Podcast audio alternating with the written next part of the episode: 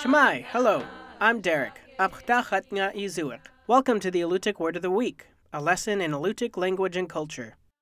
This week's word is or which means cow parsnip. In a sentence,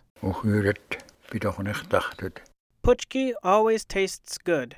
Cow parsnip, known locally by its Russian name puchki, is an herbaceous plant that can grow up to 8 feet tall. It has a fleshy stalk topped by large clusters of small white flowers. Cow parsnip thrives in open environments, forests, mountain meadows, and along the coast. It can be found in northern habitats from the Canadian Maritimes all the way to Japan. It prefers sunny locations and flourishes in the rich organic soil that forms over archaeological sites. Alutiiq people traditionally harvested young, tender cow parsnip stems from mid May through early July. Be careful when picking this plant, however. Hairs on the plant's stems and leaves can irritate your skin, causing rashes, itching, and blistering. Early morning or late evening are the best times to pick cow parsnip because light can enhance its irritating qualities.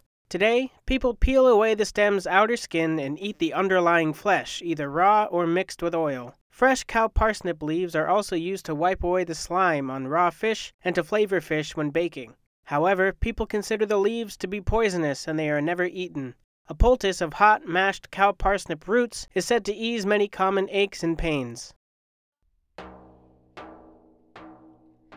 The Alutiiq Word of the Week is produced in Kodiak, Alaska by the Alutiiq Museum with support from the Alutiiq Heritage Foundation. Words are spoken and translated by Alutiiq elders Nick Alokli and Sophie Shepard. Lessons are written by the Alutiiq Museum with assistance from Kodiak Island Alutiiq speakers. Lessons are published in the Kodiak Daily Mirror each Friday. To subscribe to a weekly email lesson, visit the Alutiiq Museum's website at alutiiqmuseum.org and find our podcast in the iTunes Store. To learn more about the Alutiiq language, please visit alutiiqlanguage.org. Thank you for listening.